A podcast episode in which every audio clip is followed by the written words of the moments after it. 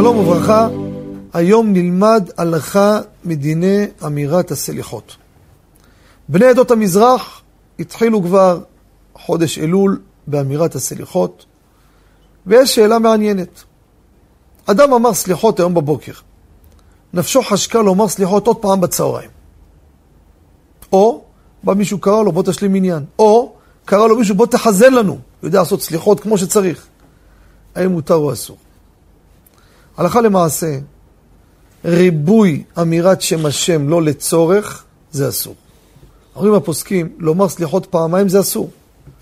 אבל אם יש סיבה מיוחדת, לדוגמה, יש פה להשלים עניין, או אין להם חזן לסליחות, והוא חזן שרוצה לבוא לתועלת הציבור, זה צורך. מקרה כזה, יהיה מותר לו לומר סליחות, אף שהוא אמר בבוקר או בלילה כבר אמר סליחות. אבל, הוא אוהב את הסליחות, זה עושה לו טוב, עושה לו חיזוק. הלכה למעשה, רבותיי, ילך לסליחות, יעשה רק את הפיוטים. אבל, כמובן הוא יהיה איתם, צריך לענות י"ג מידות, זה חובה.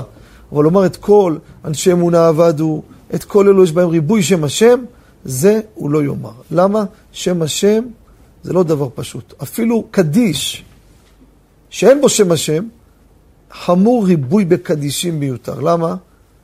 שם השם זה לא משחק, זה דבר שהוא ערך גבוה. זה עד שעושים אותו בתחילו ורחימו. זה לא יאללה, כל אחד, מה שבא לו אומר. לכן, מה שצריך, צריך.